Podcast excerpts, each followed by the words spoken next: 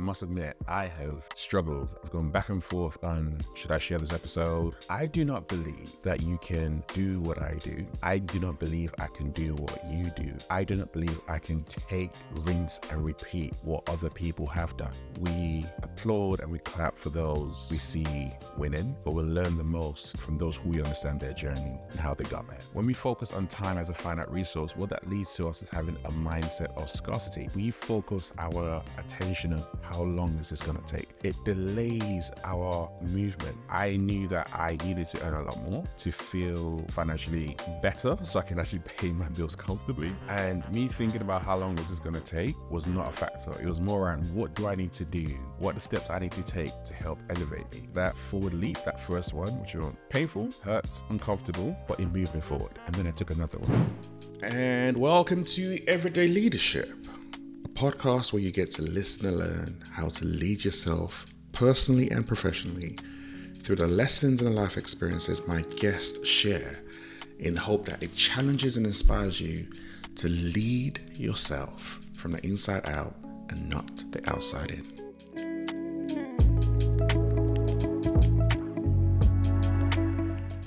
How do you go from 25 pounds an hour to 100x that number in 10 years or less? That's what we're going to talk about today in Everyday Leadership. Welcome. Today you have me, and I must admit, I have struggled. I've gone back and forth on should I share this episode? Should I talk about this? I don't tend to talk about numbers or financials or things like that. But I felt convicted to. I have this this saying, this quote, where we applaud and we clap for those we see winning, but we'll learn the most from those when we understand, from those who we understand their journey and how they got there. And what that means is a lot of times it's the process that's more important, it's a process that's more relevant. And I say that, and then I counteract that with I do not believe that you can do what I do. I do not believe I can do what you do. I do not believe I can take, rinse, and repeat what other people have done.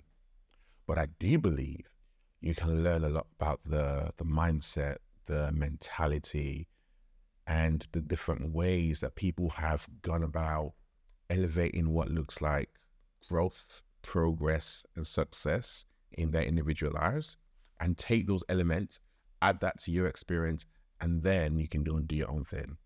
That's what I believe. And fundamentally, that's what everyday leadership stands for. It's about how do we learn from people's lives, how they lead themselves both personally and professional day in, day out. I don't accolades are great and they're nice, but they come and they go. There's so many people I've talked to who have won awards, who have built unicorn companies, who are worth over a billion. And they talk about how empty all of that is. Whereas what they talk about in terms of what's been real for them has been around their friends, their family, their relationships. And actually, it's been about some of the, the struggle. That's what they remember. That's what they hold on to. So over the weekend, I mean, my wife were clearing out, doing some work in our in our house, and we came across some very old statements, pay slips from when I used to work in corporate. And in fact, I found my last proper contract, and it's actually about a year, over the year. It is nine, nine, 10, 11, 11 years, 11 years to the day of when I said yes. And that role that I worked, I walked into, took me from, I think at that point in time I was earning just over 30k to earning just over 50k, almost double my salary, which at that point in time was absolutely unheard of. Felt absolutely amazing, but at the same time, I had two kids in private school, a mortgage to pay for, and so much more stuff. So it was still tough. And yet, going from earning circa, I think 25 at the start. I walked up to 25 because I had pay rises all the way throughout and I got promotions all the way throughout quite quickly. I think when I came in, it was like 23 pounds an hour. And now when I do keynote talks, I charge no 100x. I charge more than 100x for that. I would charge you 5k for a keynote talk for an hour. And yeah, I was earning 25 pounds plus an hour just circa 10 years ago. And it seems like it's radical, seems like it's absolutely crazy. And the reason why I wanted to share those numbers and share that reality with you, it links back to something I've been thinking about a lot recently. I've been talking a lot about it with clients, and it's around that um, time versus energy. See, a lot of times we think about things in time. Time is a finite resource. Yep. And when we focus on time as a finite resource, what that leads to us is having a mindset of um, scarcity. And when we have a mindset of scarcity, that stops us from moving forward because we focus our attention on how long is this going to take? How much time is this going to take? And therefore, that weight holds us from stepping forward. It delays our movement. And when we stop looking at it as how long this is going to take, and instead we start to focus on the power of momentum, the power of energy, things begin to shift and move very, very differently. I can attest to that.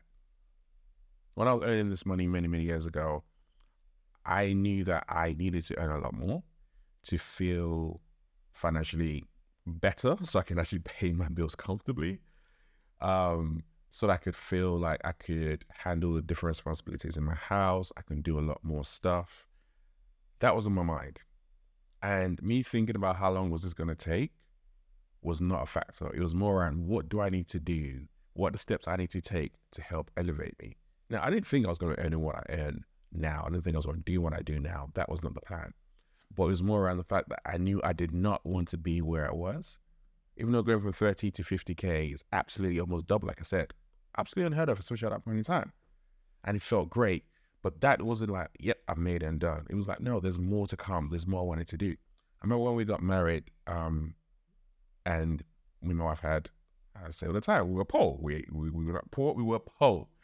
Um, as a step down.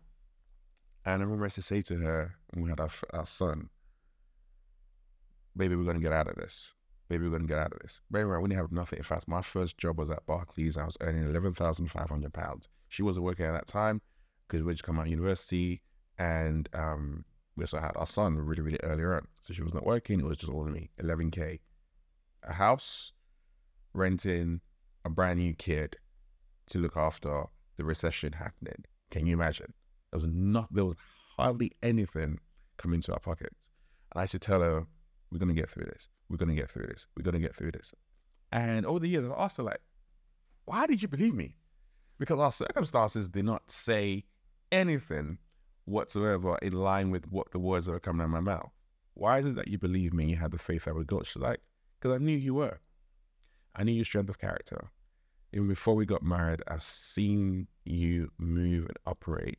And you're someone, when you say you're going to do something, you're going to do something. And those words have always stayed with me because when I think about energy, when I think about forward momentum, that's what drove me.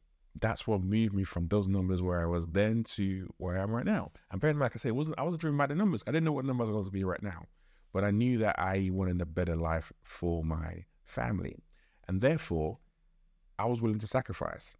I was willing to do things very, very different to people. I took a lot of a lot of leaps outside my comfort zone because I knew what I I knew that that forward leap, that first one, which was painful, hurt, uncomfortable, but it moved me forward. And then I took another one, and then took another one, and that is what momentum is all about.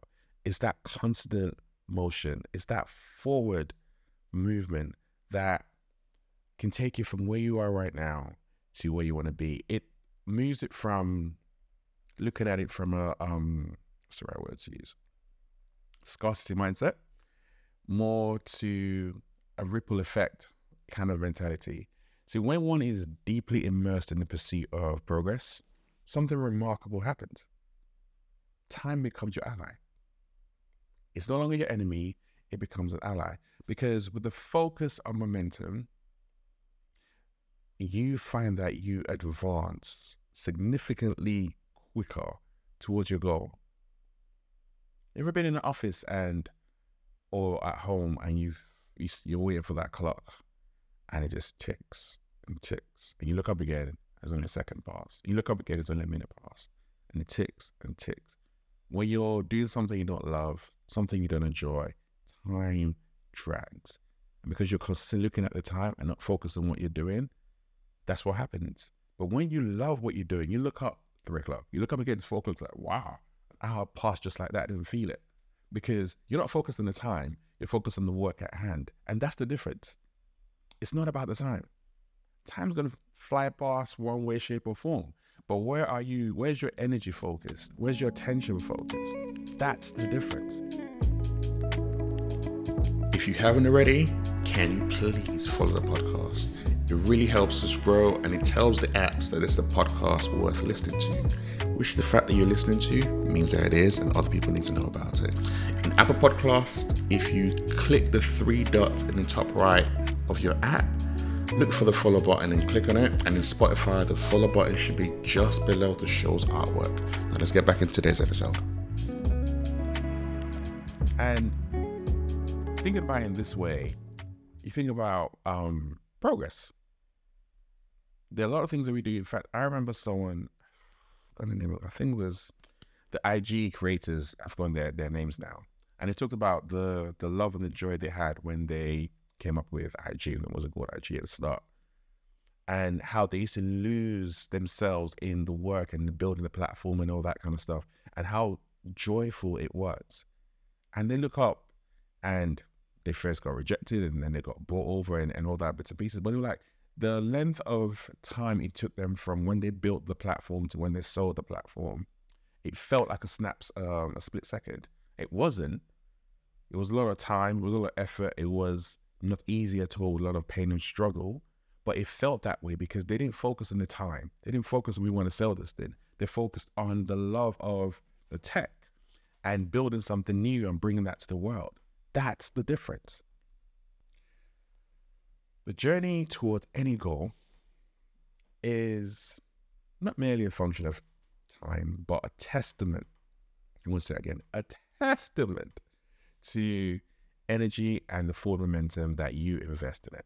So when you shift your focus from looking at the clock and focus on the journey itself, but instead focusing on what you can do and where your energy is flowing to, you can unleash amazing potential and you can make strides towards what you want to accomplish. I believe with every fiber being in my body whatsoever that every single person has a unique calling. You have a unique calling. And when you choose to walk in that unique calling, that's when time no longer becomes an issue. And that's when you start to move in forward momentum. But for you to step into that unique calling, it's also going to require you sacrificing something. And that sacrifice could be games, it could be friends, sometimes it could be family, sometimes it could be social media, it could be whatever that looks like. There's always a sacrificial element involved. I remember when I was building and going from the first year at Johnson Controls when I got the contract in 2012 to over the next three years. My forward momentum was, in fact, the first one of the major things I did was I paid off my student loans. Like I said, I had mortgage, two kids in private school, all that kind of stuff.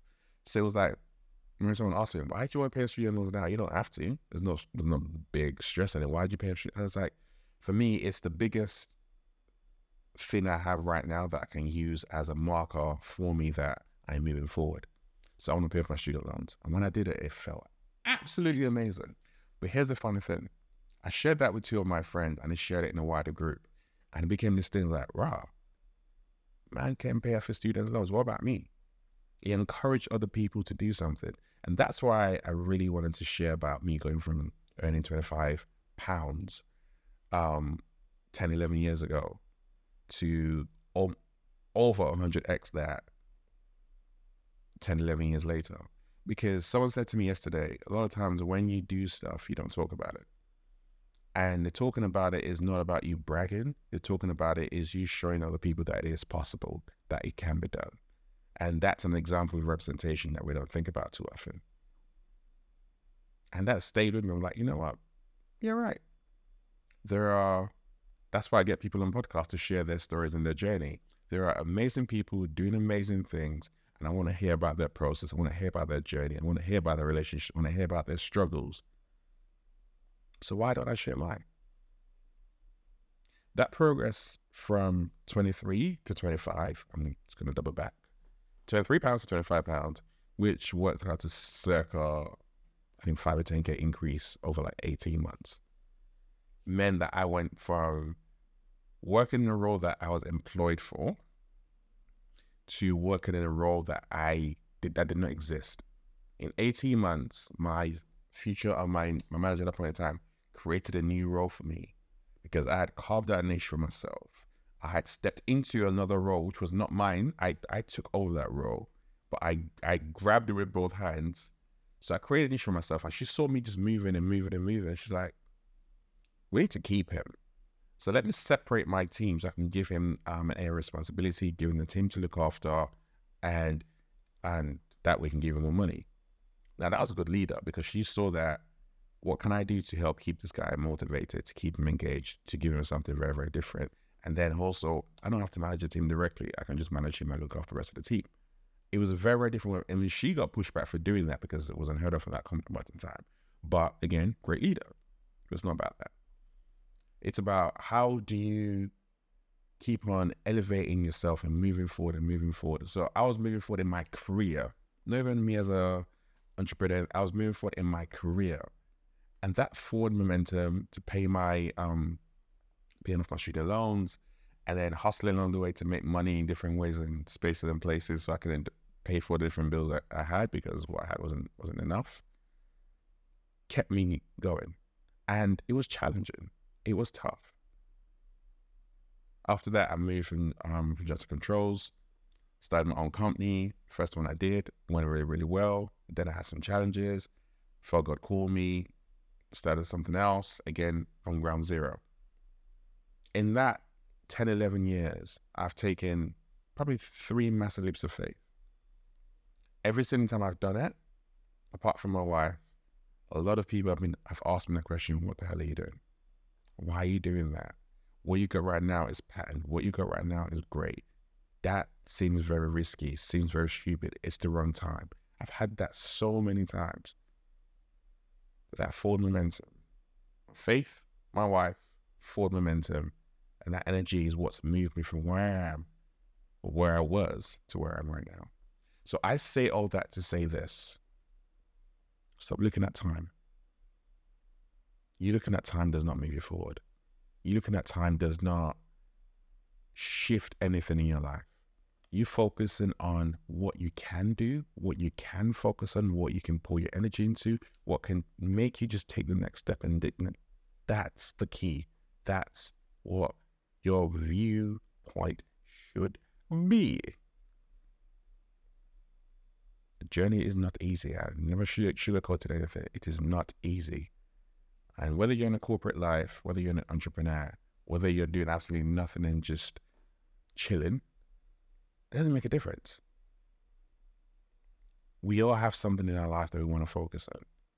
That can be like, you know, I want to spend time and energy on my relationship and work hard at it because that requires that's the most amount of energy that you need. It's not about the time. That was purely about energy.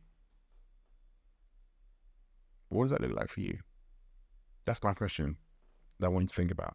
What does that look like for you? Where you currently focus on wasting time and what you need to focus your energy on? How do you step into your own greatness, into your own story? How do you take complete charge of your life in every single area? This was a massive shock for me when I looked at the timeline that it took me to go from where I was then to where I'm right now. I'm not even where I want to be. There's so many things I want to accomplish, and 2024 is going to be an absolutely amazing year, no doubt. But I'll say all that to just remind you greatness is internal. Said it. Greatness is internal. Greatness is how you lead yourself Greatness is how you show up for yourself. Greatness is that in, inside voice that keeps you pushing forward. Isn't that time you stepped into your greatness?